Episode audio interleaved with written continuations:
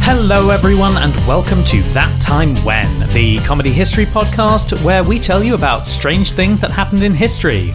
I am your host for this week, Barnaby King, and joining me as ever is my co host, Amelia Edwards. Yo, Hello, how are you doing? I'm doing very well, thank you. How are Good. you? Yeah, I'm good. I'm good. I'm thinking a lot about the occult. Why? I've no idea. Is it because we're getting married soon? Yeah, possibly. Very pagan thing. Um, Very, very occult situations. Yeah, definitely, you know. The devil's going to try and steal me. Exactly, and that's why you need an army of bridesmaids to all be veiled as well, so the devil doesn't know who to pick. But I don't have any bridesmaids. Well, devil's going to pick you then. Apparently, in the 1700s, people used to tear off bits of the bride's clothing for luck. Really? Yes. That just seems rude. Wedding dresses are expensive. well, that's why you ha- throw the bouquet, apparently, is to Ah. try and distract people. I have no idea how true this is, but I found it on a website. Bride goes down the aisle. By the time she's at the end, she's entirely nude. which is very shocking in Regency society, I have to say. ah, so many people passing out at weddings just from the shock.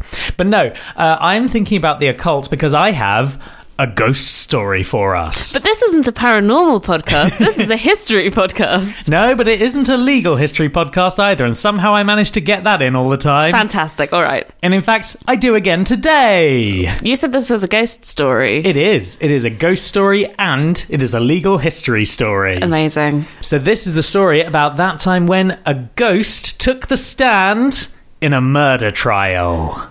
Are you sure you didn't dream this? I didn't dream this. In fact, whether or not someone dreamed something is actually a prescient point in this. So, this is the story of the Greenbrier ghost. Okay. Takes place in Greenbrier County in West Virginia in the USA. Of course it's West Virginia. Of course it is, yep. They've got the Mothman, they've got the Greenbrier Ghost. They've got a lot of stuff in West Virginia. Yes, they do. Uh, the Greenbrier Ghost, though, is not like a cryptid or something like the uh, vampire beast of Bladen Borough. it is entirely harmless and only appeared on one occasion. Well, technically four, but yeah. What are numbers anyway? Number Numbers- of turns it, times it turns up. Doesn't matter. It's fine. numbers will do what I tell them to do. God. So What have we become? we are a legitimate history podcast. We're talking about ghosts. Yes, we are, but it's history, damn it! Mm, okay. It's in the record books. Right. It was important for Okay. this one particular case. Okay. So the Greenbrier ghost was. Sorry, I just realised how that. Yeah, the Greenbrier. g-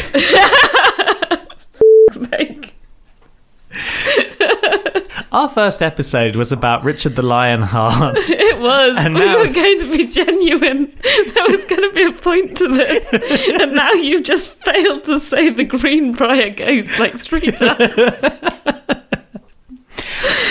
In life, the Greenbrier ghost was a woman called Elva Zona Heaster Shoe. No, She went by Zona Easter. Heaster. Are you sure? Yes, Heaster was actually her maiden name. Shoe was her married name.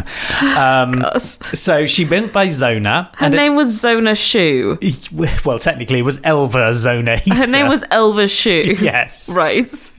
Elva Shoe. Yes, that's- Like she's one of the shoemakers, like the little elf shoemakers from that fairy tale. Yeah.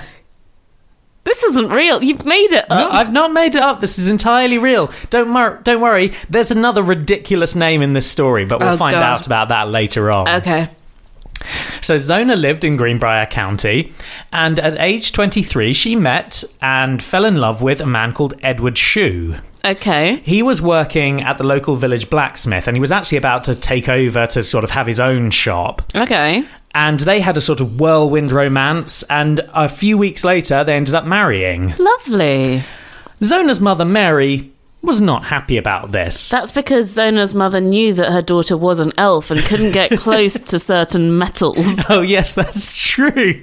And she's just marrying a blacksmith. I Yeah. think this is problematic. well, she definitely didn't like Edward particularly. Eh, Okay. She. Is it because he's a hunky blacksmith like um, Orlando Bloom in Pirates of the Caribbean or something? Possibly so. We don't have a sort of accurate record of why she didn't particularly like Edward. Okay. But it, it just seems like she had a feeling about him. Okay. You know, like you do. All- all right, okay. Maybe because she's part elf. Who knows? Yes, it's entirely that. Yeah. She doesn't like him because she can't go into his house. There's a horseshoe over the door. Exactly. Yeah. So at the end of 1896, Zona and Edward married. By January 23rd, 1897, three months after they were married, Zona was dead. Oh my god. Edward was working in his blacksmith shop at the time, and he asked a neighbour boy, an 11 year old black boy called Andy Jones, if he would go and ask Mrs. Shoe if she would like anything sent out for at the market. Okay. Andy went round to their house, knocked on the door, no one answered. So he opened the door and went in and found Zona lying dead. Oh man. Okay. That poor kid. I know, right? He immediately ran home Good and told plan, his Andy. mother, Well done. and also then went to tell Edward Right. because you know someone probably should, and apparently Yeah. this boy is just got to deliver some really heartbreaking news. Why? Okay. In our Dungeons and Dragons group, Where's this going? um, we had a network of urchins who would yes, who would deliver messages and things. Why is Andy that kid? I don't know. He really is though. Yes, it's like in A Christmas Carol, you just shout out the window and go, "You boy, Yeah. what day is it?" I actually like part of me. has How a- alive is my wife? how alive is she, and does she want anything from the shops? I love that. Like nowadays, you send a text. In those days, you sent an eleven-year-old. well, this eleven-year-old got traumatized by this. That's why text is better. Yes, absolutely. Way fewer traumatized eleven-year-olds. Absolutely. So when Edward heard about what had happened, he of course ran home. And uh, the local doctor and coroner, Dr. George W. Knapp, was sent for. Uh, Edward basically asked him to be sent for, and also Andy's mother had already sent for him. Yeah, that makes sense. Yeah. You know, everyone is being pretty sensible right Yeah. now. Uh, when Dr. Knapp arrived, he found that Edward was holding his wife's body. you know, Okay, yeah. Makes sense. But he'd also started dressing her in her burial clothes. That's a bit premature, isn't it? She's Right. only been dead for like five minutes. I know. So Dr. Knapp did attempt to revive her, yeah, okay, good. but she was very dead. and and we could tell this because Ed was like, no, no, she's dead, and he keeps trying to come close to her and like take her pulse. No, she's dead. She's dead. Look, she's already wearing a coffin. She's wearing a coffin. She's wearing a coffin. Oh, 'twas the fashion at the time. no, but genuinely, you were actually quite close to the truth. oh my god. Yeah. Uh, Edward refused to allow Dr. Knapp to do a thorough examination of Zona. Okay. So eventually, Dr. Knapp basically had to conclude that. That Zona had died of an everlasting faint. What? What? Wha- uh, do we? Okay. Is that common? Well, apparently so, because apparently it was the term used at the time to mean a heart attack. Which I like it more. I like- it's very an poetic. everlasting faint. However, I feel like that is just death, surely. Yeah. like that's not specifically. She a died heart of attack. death, Yeah, yes. exactly. It would be like saying that. See, what happened though was that she just got too close to the iron in his blacksmithing shop. He just didn't want the doctor to find out that she was an elf. Well, so this is the most common telling of this story. There is another version. Oh, when isn't there? Yeah, which says that on her death certificate, the ru- the cause of death was childbirth. Oh, And this is because there is some suggestion that Dr. Knapp was several months prior, or sorry, uh, that Dr. Knapp was a little while prior treating Zona for female troubles. right. Okay. And of course, this turns into she had an illegitimate child and then managed to get. I don't know. It's a bit weird. I, do, I don't know why, because there is absolutely no mention of a child Right. anywhere else in this story. But some people are just like, "Yep, she died. Uh, she died because of complications of childbirth." Okay. I, mean, it- does does anyone have the death certificate? I Still? don't know. I don't. I wish they did because I would really like to know if she died of childbirth or everlasting faint. I mean, what a everlasting faint is wonderful. Um, I could see like I've mentioned before that in a lot of rural marriages, I think possibly in a majority of rural marriages, women got married because they were pregnant, Hmm. not s- for any other reason. So, I mean, maybe she was pregnant. Possibly But I don't so. think anyone would have been particularly shocked by that, actually. No, but I mean, even if she was, it wouldn't have been Edward's child. Like they had only met a few weeks. Like Oh, I see. Oh, okay, that would be awkward. yeah, yeah. So we don't know. I, I think it's more likely that we're going to go with the everlasting faint. Okay. So the body was continued to be prepared for burial, and Edward assisted in the preparation. Uh, he helped place her in the casket, always making sure that he was handling her head. Right. He placed a folded sheet on one side of her head and an article of clothing on the other side, which he said would make her rest easier. And then he tied a huge scarf around her neck, explaining tearfully that it had been her favourite. He wrapped it several times around her head like a veil and then tied it in a very large bow under her chin. Okay. This is weird. It is That's an weird. odd thing to do. It is weird, isn't it? It's reminding me too much of. Uh, there's a poem by Robert Browning. Yeah. I think it's called Porphyria's Lover. And in the at the end of this poem, this man who's so deeply in love with this woman, who I think is supposed to be already married or something, Yeah. wraps her hair around her neck three times and strangles her. Oh dear. Well- it's it's all from his perspective. Ah, I mean, it's a bit late for that in Zona's case. yeah, I guess. Strangling her now, there's no point, she's dead. She might just be an eternal faint though. It could still be a faint. Uh, eternal faint is dead. She is yeah, but you know, like like eternal. We're not talking about like a long-lasting coma or something like that. We're talking eternal. So unless you have a way to bring her back, she dead. well, but she's gonna come back, right? She's a ghost. Good point. Yeah, yeah okay, fair enough. You Talked her out- told us already. Yeah, yeah. I've gone against my own story.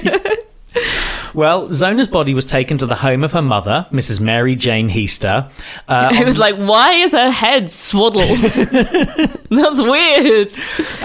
Mary's home was 14 miles away. Oh my God, okay. Uh, on nearby Big Sewell Mountain. So the casket was brought there and Edward with it. And he basically always remained by the casket. Yeah. Always by the head. Yeah. Uh, Did she have gems in her head or something, like a medieval toad? Like, what's going on? oh, that would be good. That would be good. But that would make her a different sort of cryptid. Hmm. Yeah, that's true. And, she's we- not a cryptid. You've already said she's, a ghost. She's a regular sort of ghost, which is perfectly normal for history. Yes. Okay. Absolutely. Historical fact. Okay. Anyway, the mother saw that, you know, her head had been swaddled Yep. and was like, this is weird. Oh, good. I'm glad other people thought this was Yeah. weird. Okay. She also noticed that whenever any of these like supporting bits of cloth or pillows or whatever had been moved around Zona's head, then her head lolled. Like it was completely unsupported by her neck. Oh. Oh. Yeah. Okay. Ah, yes, Mm. that doesn't doesn't- sound like an eternal faint to me, or possibly childbirth. I don't know. Doesn't that happen? Like lots of weird things happen to women when they give birth, right? Doesn't your head just start lolling? I mean, a lot of weird things does happen to women in childbirth, apparently, but I don't think anything to do with the spine. you lose the spine between the, the torso and the head. oh, God. Your neck is just jelly. oh my God, no, that's a horrible image. Yes, it is. Well, when Zona's body was on display, as you would expect, Edward stayed beside her, made Mm-hmm. sure that no one got too close to the coffin. Basically, he was he was too much in grief to allow people anywhere near his wi- his wife. Mm-hmm. And then she was buried, and everyone kind of went, "Well, that's sad, but you know, that's life. Yeah. People just sort of die. It's Yeah, the late they- nineteenth century. They we just don't- fade eternally. yeah, we don't know why people die. They just sort of do. Yep. But after a month, strange things start happening. Mary Heaster, Zona's mother, starts going around saying that she has been receiving ghostly visitations from her daughter. Okay. The first night, because there are four nights of ghostly visitations. On the first one, Um, What, like Scrooge or something? yeah, kind of. Okay. Zona is looking around for something, and Mary tries to reach out for her, but then Zona is shocked and disappears. Oh no. Now, Mary then decides, you know what? That's my daughter. I want to chat with her. And she prays really intensely for the next day. to have another visitation. She prays to see ghosts. Yes. I don't think Christians approve of that traditionally. Uh, probably not, but it's West Virginia in the late 19th century. No one's checking up on them. I mean, they're quite Puritan in America, aren't they, traditionally? well, she wants to see her daughter. I mean, You monster, not letting this woman see her daughter. I just I just used to teach a lot of Jehovah's Witness kids and they they weren't allowed to know about ghosts. well, Mary definitely knows about ghosts. She believes in ghosts. She's seen her daughter's ghosts, and she wants to see it again, dog. Dog cabin. Dog it! All right, fine. Yes, okay. yes. So so she prays to see a ghost. Yes. And the next night, Zona appears again and asks Mary to let her climb into her bed. Odd. These are weird people. These are strange people. Fine. So Zona climbs into her bed and starts telling Mary that her death was not natural. Oh. And then she disappears. Okay. So Mary has to pray for another day. Okay. and the third time, Zona appears and tells Mary that Edward was not a good husband. Oh. He was abusive and violent. All of this is matching up really well with what Mary already thought, though. And then Zona disappears. Shush. Stop pretending that this is just, you know, Mary working stuff out really easily. This is just Mary making shit up. On the fourth night, Mm-hmm. Zona appeared before Mary and told Mary that the night before Zona's body was found, Edward had come home Mm-hmm. and had flown into a rage because he had discovered that of the dinner that Zona had made for him, there was no meat. and he was furious at this. He flew into a rage and strangled Zona to death. oh my gosh, that's why her head was all lolling. Exactly. It matches up completely. it's not just that Mary's worked this out. No, supernatural. Okay, right. That's what we're going with. sure. Okay. So Mary spread these stories around town pretty quick, Yep. and some people believed her. You know, they were superstition at the time. Mm-hmm. Yeah. Some people thought that you know she was just gone a bit mad from grief, having Yeah. lost her twenty-three-year-old daughter. Which, again, Yeah. fair enough. Yeah. yeah. Some people were a bit interested, including Mary's brother, who I think had also formed some suspicions about the whole situation. what? Because he couldn't get near his dead sister's head. his dead niece's head. Oh, his dead niece's head. I apologize. Uh, Tut tut. um, yeah, basically. Okay. So the two of them went to John Alfred Preston, a local prosecutor. We don't know if he believed the ghost story, but he definitely felt the whole matter was suspicious and really wanted to investigate it. So he met with Dr. Knapp, and Dr. Knapp confirmed that there had been no examination of the body. Uh, Dr. Knapp had only given the cause of death as everlasting faint or possibly childbirth because he basically didn't have the capacity to fully examine her to do a proper cause of death. You know what? It would actually be bonkers if he had said childbirth. Yeah, right? if he was like, ah, I don't know why this woman died. I know she was pregnant, so childbirth. well, exactly, right? I That- mean, that's why it strikes me as so weird. Like, it, it's got to be everlasting faint. I, the childbirth thing must have just come later from somewhere. maybe they just wanted to make the story more scandalous. Yeah, possibly so. this is why he murdered her. It wasn't about the meat at all. I don't know though. Yeah, he really wanted that chicken dinner. oh god, He wanted a cheeky Nando. is that's a that's a plot line in Shirley Valentine. it? Yes, that's the reason why she leaves and goes to Greece or wherever is because her husband comes home and finds out that she fed steak to her neighbor's dog and has given him egg and chips instead of steak and chips. And it's Thursday, and he always has steak and chips on a Thursday, and he gets really angry, so she leaves. I should probably point out I don't actually know what Shirley Valentine is. Oh, it's uh, played by Willie Russell. Ah, fair enough. Fair enough. Him of the sad Liverpudlians. Yes, Shirley Yeah. Valentine's a happy Lib- Liverpudlian because she goes to Greece Oh, fair enough. and has an affair with a Greek islander. She has a lovely time. So what you're saying is to be happy you have to go far away from Liverpool. Yes. Sorry, Liverpudlians. I'm sure your city is lovely. It just hosted Eurovision and it did a really good job. That's, was that Liverpool? Yes, it was, wasn't it? God, Yeah. I don't know. Anyway, They made a really big deal of it. I possibly wasn't paying attention. anyway, this whole thing was considered sufficient cause to exhume Zona's body. Great. This is despite Edward's protests. He doesn't want her to be disturbed Exactly, you know? He's just grieving for his lost wife. in her favourite scarf, Yeah, wrapped right around her head. just how she used to wear it. she was known for her fashion sense. She was a trendsetter. Everyone was going to be doing it.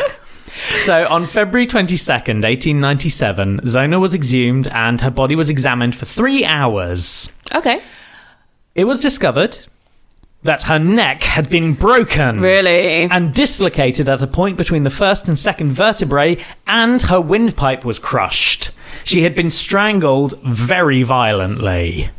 You shock me. I know, right? And you'll be even more shocked when you discover that the prime suspect was Edward, her husband. Really? Yes, because they realised that his behaviour with her body was very suspicious. It was. Jesus. I just don't think the ghost was necessary. Well, no, you know, you know. I mean, maybe everyone just thought, you know, oh, he's being a bit weird, but you know, he's grieving. And then the ghost is like, hang on, he murdered me. And they're like, well, now you've put the idea in our heads. Oh, yeah. Maybe actually that wasn't grief. Maybe that. Maybe, that, was covering up a Yeah, murder. really, really badly covering up a murder. Wow. Okay. So Edward was arrested Yep. and held at Lewisburg Jail, which is a city in Greenbrier County. And he was held there for several months before his trial could be heard. And during this time, his past was investigated. And it was discovered that previously he had been arrested and went to prison for two years for stealing a horse. Okay. That's not quite the same as wife murder, No, though. it is not. However, he had also been married twice before. Really? His first How wife. old was he? I don't know. Okay. Hmm. We know very little about him in detail. Okay. What we do know is that his first wife divorced him after accusing him of great cruelty, Oh, well. and his second wife died less than a year after they were married in an accident. Okay. Edward was fixing the roof. and okay. His wife was down below helping him, Right. and a brick very unfortunately fell from the roof and struck his wife in the head. It fell, eh? Yes, it fell. It was a tragic accident. This is very passive tense here. this is this is very Agatha Christie, really, isn't it? I don't know, it's a bit hot fuzz at this point. oh, like there's that one where he threw a thing off the roof and hit his wife on the Oh, head. yeah, there was, yeah. Well, either way, second wife dead. Mm-hmm. Yep. He moved on to his third wife. Apparently, Edward told people in prison that he had an ambition to have seven wives. No idea And, why. and kill all of like, I don't know. I don't know if he's trying to bluebeard this. He or- doesn't seem to be trying to make money off of it, which is usually the reason to have a lot of wives. Yeah, this is true. He also was pretty confident that at his trial, he would be found not guilty. He said that, you know, there's no evidence against him, which, to be fair, most of the evidence is circumstantial. Like, Yeah. It's about interpreting behavior and also the testimony of a ghost. Um, wait, okay. He was boasting while in jail for the murder of his wife. That he wanted seven he wanted seven wives. Yes. He's not a smart man. he is um, not a smart man. He's really not. I thought you meant when he was in prison the first time, which was No. like, okay, fair enough, you've been got, but No. this is when they're thinking about getting him. Okay. You want to know the worst thing about it as well? Yeah? You know the people he was boasting to? Who? They were journalists. No! What a moron! Oh my god. It was also discovered his name was not Edward. Ooh. His surname was Shu, Okay. but his original name. Are you ready? Yes. Erasmus Stribbling Trout Shoe. Well, I can see why he changed it. I don't know which is better, the trout or the stribbling. what? What does? What is? Where's stribbling coming from? I don't know. I kind of get trout. It sounds like it was again a sort of maiden mother's maiden name made into a name, Possibly so. right? Like maybe like you can have a last name of trout, but stribbling, stribbling. stribbling. Where is that? I don't know. Where like is this a West Virginia thing? Do people in West Virginia just make up names all the time? I hope so. Like everyone in the Mothman case had perfectly normal names. Oh, but I think it could have been improved with a few stribblings in there. Stribbling trouts. I have seen in some versions that trout is done in inverted commas, like a nickname, but not in all of them. I- Okay. it's- I, don't know, man. I, sometimes, you know, you get lots of different accounts and like they're, they're just slightly different from each other, so it's very hard to tell which one is most likely. I'm going to go with his name being Erasmus Stribbling Trout Shoe. okay, great. So, the date of the trial began, and Mary, Zona's mother, was star witness for the prosecution. Officially, the prosecution did not want to talk too much about the ghost, Uh, Understandable, yes. but Mary had told many people her story, and basically everyone present knew about Zona's ghost appearing before her Right. the prosecution really just kind of didn't want to talk about that. So they just talked about, you know, Edward's character and what Mary Yeah. thought of him and everything like that. The defense were very happy to try and use the story of the ghost to discredit Mary. They badgered her incessantly.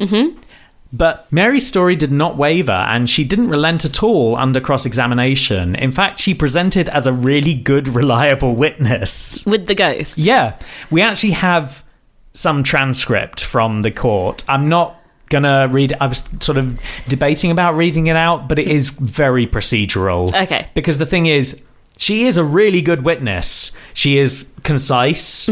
She's clear, and she doesn't contradict herself. Okay. Like she's, as far as a witness goes, she's very good. so does that mean that we think that she thinks the ghost is real then? I don't know. Or does it just mean that she got her story really set in place before she went to trial? I have absolutely no idea. I mean, I, like you, I have been labouring under the assumption that she made up the ghost story to basically have a reason to go to someone and say, I think Edward murdered Zona. Yeah. But it does seem like she is very emphatic about the ghost. Yeah. But again, that might just be her, you know, playing things up. But Or if like she- doubling down on Yeah. it because if you've managed to get this far, you probably wouldn't want to be like, ah, I made up the ghost. Oh, story." definitely not. Definitely not- not until Edward's in prison. Exactly. I mean, but maybe she dreamed it. No, they actually talk at, at length about whether or not she dreamed it, and she is adamant that she was awake, and talks about touching Zona and what she felt like, and then there's all this stuff about knowing some stuff that Mary couldn't possibly have known, Okay. like stuff about the layout of Zona and Edward's house. Had she not been into their house? Apparently not. okay. Yeah, apparently she only visited it after Zona had died because, eh, to be fair, they'd only been there a few months. Yeah, that makes sense. Yeah. So I don't know. I don't know if she believed it or if she was just, you know, using it as a story. But either way, she appeared as a very credible witness. So this whole thing really backfired on the defense. Uh, it was made especially worse later on when Edward took to the stand and he was a dreadful witness. Because he's such a moron. Yeah, he rambled, he complained, and he appeared paranoid, saying that all this trial was part of a conspiracy against him and that l- so many people were just out for him. Because he killed people. Ah, you're just part of the conspiracy. but- Because he told journalists he aimed to have seven wives. well, yeah. So he was not a convincing witness. Um, the judge did ask the jury, well, he wanted to ask the jury to disregard the supernatural elements, but he actually couldn't because it made up such a large part of the case for the defense. Oh, damn. So had to allow the jury to consider the ghost as part of the testimony. The jury left and they convened for only an hour before returning a guilty verdict. Wow. Yeah. Okay. Edward Shue was sentenced to life in prison, but he nearly didn't make it because a lynch mob tried to take him from the jail to be hanged. Oh my god. The mob was dispersed when some of the ringleaders basically kind of went, mm, maybe we shouldn't do this. Yeah. And started talking to the police, and the police turned up and were like, "F- sake, guys, can you- this is already weird enough as it is. We don't need a lynching on our hands as Yeah, well. because that's how you get another ghost. Yeah, exactly.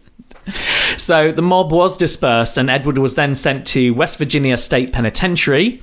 He died three years later during an epidemic of measles and pneumonia, Oh my god. which is pretty grim. The past is awful, it really isn't Oh, yeah. Hmm. it? Like, I have very little sympathy for Edward, but just the fact that you could die of measles and pneumonia at your state penitentiary is Yeah. awful. Yeah, plus no one came to collect his body, so he ended up being buried in an unmarked grave. Zona, meanwhile, uh, her grave has actually since become a historical marker. Really? Yeah, um, the marker in the cemetery reads Interred in nearby cemetery is Zona Heaster Shoe. Her death in 1897 was presumed natural until her spirit appeared to her mother to describe how she was killed by her husband Edward. Autopsy on the exhumed body verified the apparition's account. Edward, found guilty of murder, was sentenced to the state prison. Only known case in which testimony from a ghost helped convict a murderer. Wow. Wow. So maybe, maybe a ghost. Maybe just Mary deciding, you know, this is going to be the best way to convict the man who definitely, definitely 100% murdered her daughter. And no one seems to be doing anything about it, even though it's so obvious. I mean, yeah? Yeah. Yeah. I mean, okay. So I have heard stories where ghosts have haunted people and it's gone down in history books Yeah. before. Like there's one case that I read about during my um during my bachelor's degree, which was about there was a medieval ghost um during the reign of Henry, uh, Richard II Yeah. and it haunted this woman um, and told the woman that it was her child. And she said, No, you're not. You're not my child. And then she got her living son, to who was a priest, to come and pray with this ghost. Right. And they taught it how to do the Lord's Prayer. Okay. Um, and at that point, it was like chill and fine to hang out with the ghost and Yeah. the ghost to live in their home. But then the ghost started returning to poltergeist activity and throwing things around, so they had to exorcise it. Right. And that's just put into this court roll as like a meanwhile in Yorkshire kind of thing, like a little uh, sort of light news bite almost. I like the idea that meanwhile in Yorkshire is kind of the Florida man of the day. I, I think it was. it was like, oh, so this is what the king's up to. This is what the court's up to. There was this woman who was being haunted by a ghost. Yeah, it is very similar vibes. where Yeah. it's kind of like you know, a lot of the stuff is just pretty ordinary, but also you know, there's testimony from a ghost in there. But let's ignore that. And Yeah. just go with the fact that you know, Edward Shue clearly murdered her and is a really terrible witness. I think that Mary had a dream about it. I think she got it into her subconscious that something was wrong and like pieced it together in her sleep. you don't think that she kind of just set out to tell this story? I don't know. I think like I think that there are definitely times when people have set out to tell a supernatural story for their own Mm-hmm. ends, for sure. But at the same time, I don't know, like maybe if you're quite a superstitious person and you believe in ghosts, which Yeah. this woman clearly did, Yeah. and you find yourself kind of praying for that same dream to come back, like maybe it would become a recurring dream where you just work stuff out. yeah, no, that makes a lot of sense. However, it is a ghost. Oh, no, it's not. yes, supernatural is real, and uh, and ghosts will come back and give testimony. I don't know where I'm going with this. But then why wouldn't all murder victims come back? Well, because not everyone can be a ghost. It's a really difficult position to be in, and you know the. The interviewing process is really rigorous and it screens out a lot of people long before they can become a ghost. I do you know how hard you have to work in the spirit world to come back to the world of the living. So what you've done is create a sort of capitalist nightmare in the afterlife, which is the last place I want capitalism to be. Whoa, whoa, whoa. Let's not criticize capitalism here. Whoa, what are you, some kind of communist? Yes. Yeah, fair enough. Anyway, thank you for listening to That Time When. You can follow us on Twitter at That Time When 4 and suggest any episodes to us at ttwpod at gmail.com. Thank you, as always, to Kevin McLeod for our theme song Anachronist, as well as any other music that Barnaby's used in this podcast. And thank you for listening. Now go out, invest in eels, and change your name to Stribbling. Bye!